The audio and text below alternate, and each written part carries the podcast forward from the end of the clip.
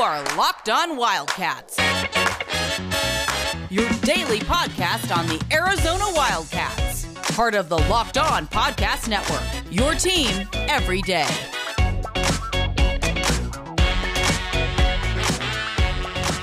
Happy Wednesday, Locked On Wildcat fans. I'm your host, Mike Luke. Now joined by my mentor, Mr. Rob Lance. First of all, Rob, it's been about a week. How you doing? Dude, like we said last week, great time of year to be a sports fan. And hey, Mike, we actually have an Arizona Wildcats team performing in March. It feels feels normal. We're going to talk quite a bit about this, but you know, honestly, when I was going over the when I was going over the podcast notes today, I kind of scrapped them, and here's why. This is kind of an unprecedented feeling for what the Arizona women's basketball team is doing right now. And honestly, Rob, I, it's different because when we grew up watching men's basketball, and we're roughly the same age, and you and I basically every fourth year we expected a Final Four. And you know what? We were going to root like hell in between, but about every fourth year and that was just a way of life. Women's basketball for the U of A is not something that has really come onto my radar until recently. And watching this ride right now, I can't really compare it to anything with the men's basketball team because it's just so much different. Not better, not worse. It's just different. You know, this must be what it felt like, I would think, and we'll probably get into this more in like 85, 86, 87 mm-hmm. before leading into 88 with the, the final four year, where you had a program that had had some flashes in the past, but nothing great. Uh, of course, you had some of those teams in, in the 70s that went to what is a Sweet 16 or Elite Eight on the men's side, but Lute took over a terrible program. A and then terrible you, you kind of get the same thing with the women's team here, where what three years ago they only won six games I mean, they they they'd been terrible. Now suddenly they're one of the elite teams in the country. It, you're right. This is kind of unprecedented. This this program had kind of been a bit of an afterthought, I think, for a lot of people in Tucson. But over the last two or three years, it's really picked up a lot of momentum, Mike. I think not only because they're winning games, but I think that just the outreach in the community has been second to none coming out of McKale Center. Adia Barnes understands it. Whatever that it is, the proverbial it that people like to point to, she gets it. And when I'm watching this team right now, and we're going to go into some of your comparisons, smart man right there, Rob, because I believe that uh, you're onto something there.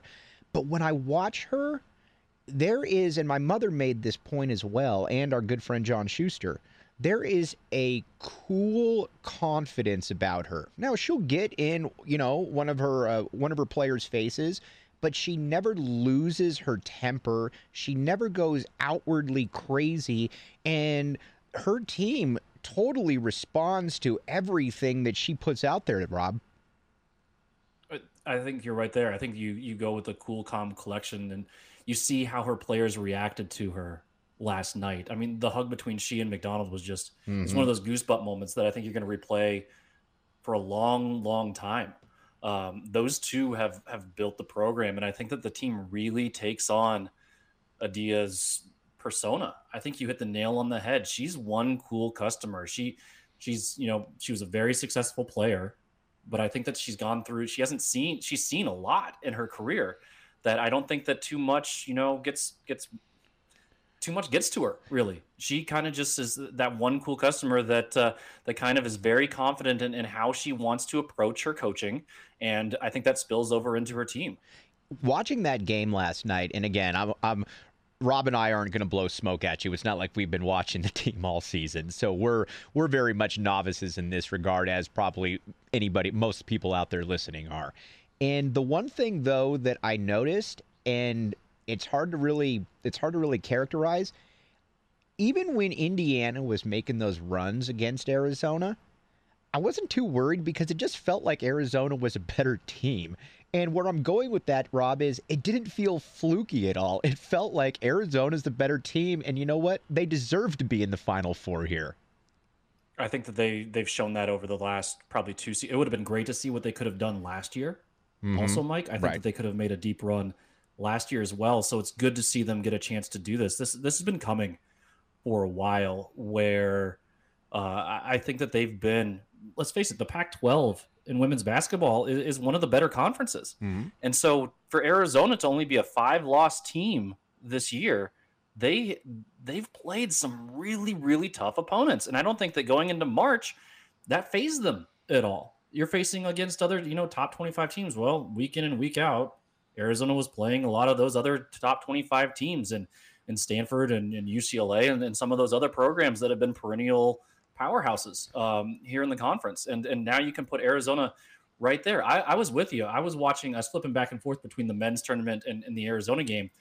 But it, I think you're right. You kind of always got that feeling that while Indiana was kind of hanging around, Arizona was always in control. Could always get a stop when they needed to. Always seemed to get a bucket when they needed to, and in the end, won pretty comfortably. When I when I watch Adia Barnes, and I think what's exciting for Arizona fans, and I'm going to get your thoughts on this uh, coming up in a minute. When I watch her, I don't think that there is anything that is fleeting about what's going on here. This seems to be a program that's being built from the bottom up. And just like my mentor, Rob Lance, who's got broad shoulders, Adia Barnes is obviously incredibly in shape. And it wouldn't surprise me at all if she's consumed a Built Bar in her life. With Built Bar, it tastes good, it's good protein, and you know what? When Rob's done at the gym, I can tell you that he's probably consuming a Built Bar.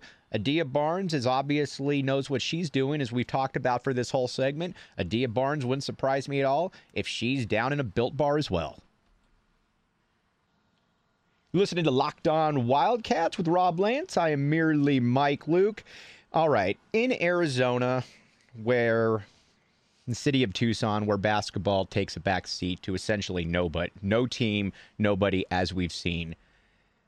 Arizona basketball under Lute Olson was built in an interesting way because Lute comes in here, one of the top, at the time, top 10, 12, 13 coaches in the country, Final Four resume. And he comes in here and he inherits a dumpster fire at the University of Arizona where nobody really wants to play here. And, you know, let's be honest, he was really going to have to scrape the bottom of the barrel, and he did just that by finding guys like Eddie Smith, finding guys like Pete Williams that were really able to kind of put the program onto an upward trajectory. And then he caught lightning in a bottle by, oh, by the way, there's this kid that lives down the street from you. Uh, his name's Sean Elliott. He might be the best player in the country eventually.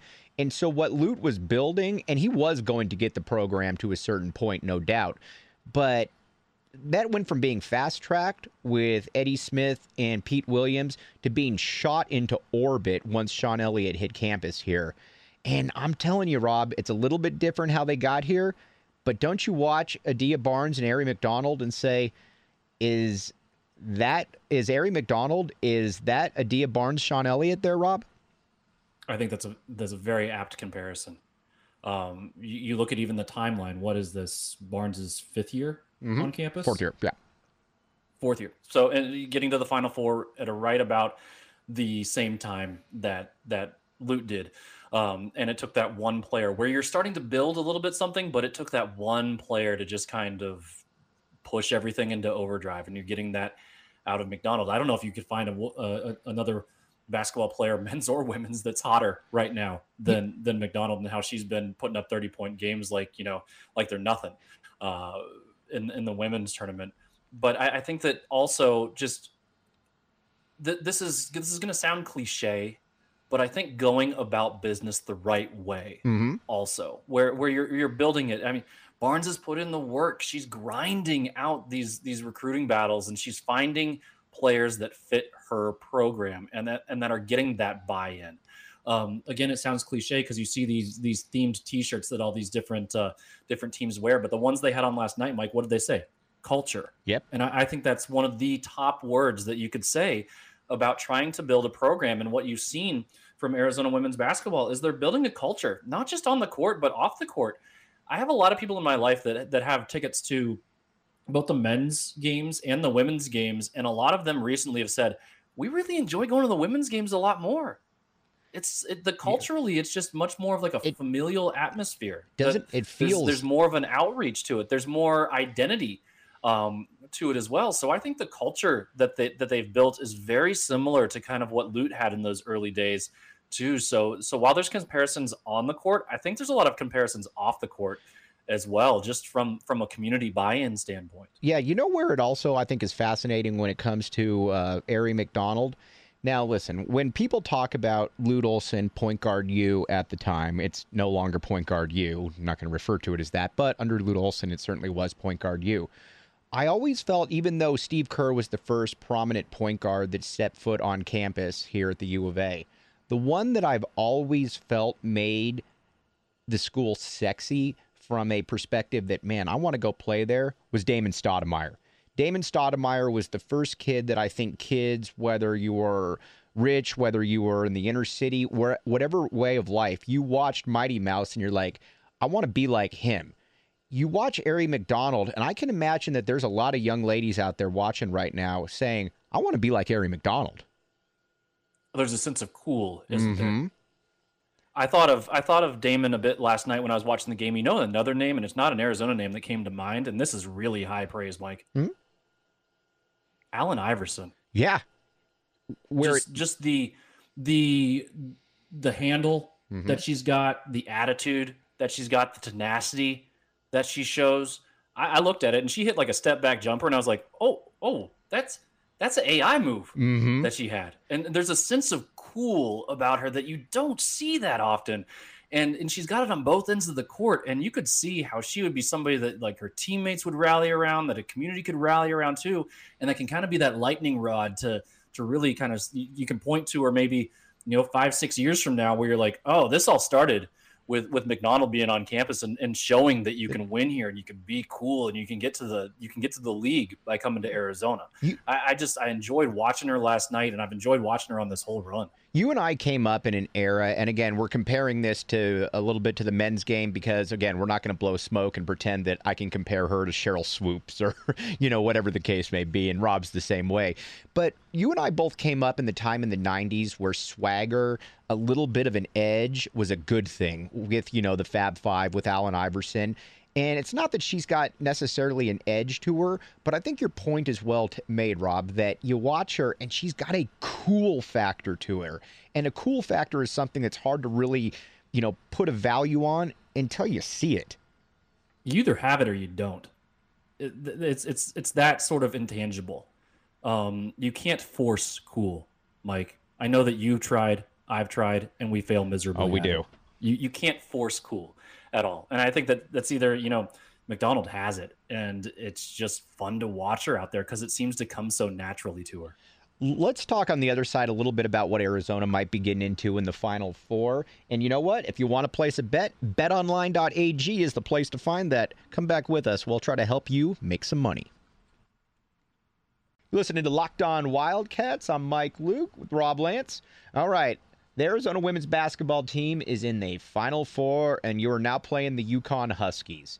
Now, just looking at some cursory matchups, I'm certainly not going to sit here and say that Arizona can't win this game, but UConn basketball under Geno Auriemma is essentially, let's be honest, it's what John Wooden and, and UCLA were back in the day. This game is really going to show Arizona where they are at from a talent perspective. Now, you watch Arizona and you know that they're obviously a top 10 team, probably closer to a top 5 team. But in women's college basketball, you always hear the kind of the joke that it's the same four teams in the final four. Well, you could also make the case that it seems like it's the same team that wins the national championship or is in the national championship every single year. So, Rob, I go into this game having no idea what to expect, but I'll say this Arizona, Adia Barnes, and everybody involved will know exactly where they stand in the grand scale of women's college basketball. And that starts obviously when you're playing the juggernaut that is the UConn Huskies under Geno Auriemma. Isn't this who you'd want to play? Mm-hmm. I, I, mean, you, you kind of look at it, and I think that if you want to measure yourself against the best, then yeah, give uh, give us the UConn Huskies in the Final Four. Um, this is the equivalent of like you know when Arizona maybe if they would have gotten to their first Final Four was playing at the time. I don't know who was rolling in the if they would have played like Georgetown, right, or mm-hmm. one of those other Big East teams that was rolling in the uh, in the 80s there. Um, 13 straight Final Fours, the the undefeated seasons, the the resume speaks for itself from UConn. All the different players of the year. I mean, you could rattle them all off, and and even as for guys like you and I who don't follow the women's game very closely, Mike, we could probably list what ten to twelve. Oh, for sure. Great UConn Husky players easily, um, and, and, that's not necessarily something you always think about with the with the women's game. Um, and and it also gives you a bit. And Auriemma, in my mind, is a bit of a villain um, in this whole scheme of things. And you kind of look at how they won against Baylor, and that just kind of adds to that villain mm-hmm. mystique where they seem to get the calls, kind of like Duke always seems to get right. the calls. Uh, but if you if you want to test yourself against the best in the nation, then yeah, you want to go up against the UConn Huskies. And right now, I think that it's it's a great position for for the Arizona women. Uh, a three seed, sure, you were maybe expected to get this far because you know that's what the top seeds should do in the uh, in the in the in the tournament. Um, but I think that if you get to the final four, you want to be tested against the best, but you're also playing with house money. Uh, you're you're going to learn where you are, like you said, in the grand scheme of things, what sort of work you have to do to get to that level. And I think it's going to be a great measuring stick and something that that Barnes and her staff can point to um, as they move forward, as they build this program, win or lose, saying, hey, UConn is the gold standard. That's where you want to be. And so when you can see that up close and personal, you can see how much growth you've made and how much growth you still have to make uh, to get to that sort of consistently high level. And I think what's exciting about it, if you're a University of Arizona women's basketball fan, is, and again, this is the first time in my life I've ever done this, and I think it's more of a, uh, um, it's more kudos to Adia Barnes and what she's been able to do. But this is the first time that I've looked and I've dived into what are the recruits coming in, and she's got multiple five-star kids coming in. Uh, uh, Aaronette Vonleh, who is Noah Vonleh's uh, uh, sister, six foot three out of Oregon. She's got a top 20 kid in the following class coming out of uh, Florida. She's got the best uh, point guard in the uh, in the state coming in here. So this to me doesn't feel fleeting, Rob. This feels sustainable, and this does kind of feel like we're as a community watching kind of maybe the inception of something that's really about to take off here. I think that's the excitement of it. Uh, it's not fluky. It's something that you're seeing the the kind of the groundwork, the foundation laid of a program that could end up being one of the top, consistently top 15 to 10 programs in the country. Mm-hmm. And exciting. That's that's something that, you know, under under Joan Bonvicini, they had a couple good years, you know, the Shawntinice Polk years that, that, that were pretty good, Sweet 16 years. Um, the Niya Butts years were were not forgettable. Um, again, to come back from what three years ago, four years ago, winning five, six games, now mm-hmm. to only losing five games and winning four tournament games or whatever it is is is something that I never thought we would see from from Arizona women's basketball, or at least not this quickly uh, in this sort of turnaround. It's been remarkable what uh, what they've been able to do in short order here um, with this women's program. Rob, uh, as always, it's great having you on. How about we? Uh, hmm, what's your schedule like on Thursday? Maybe we do this again. Let's do it again, man. All right. For Rob Lance, I'm Mike Luke. Again, we know about as much as you do out there, and we're just we're all learning as we go. But man, this is going to be a fun ride. You're listening to Locked On Wildcats.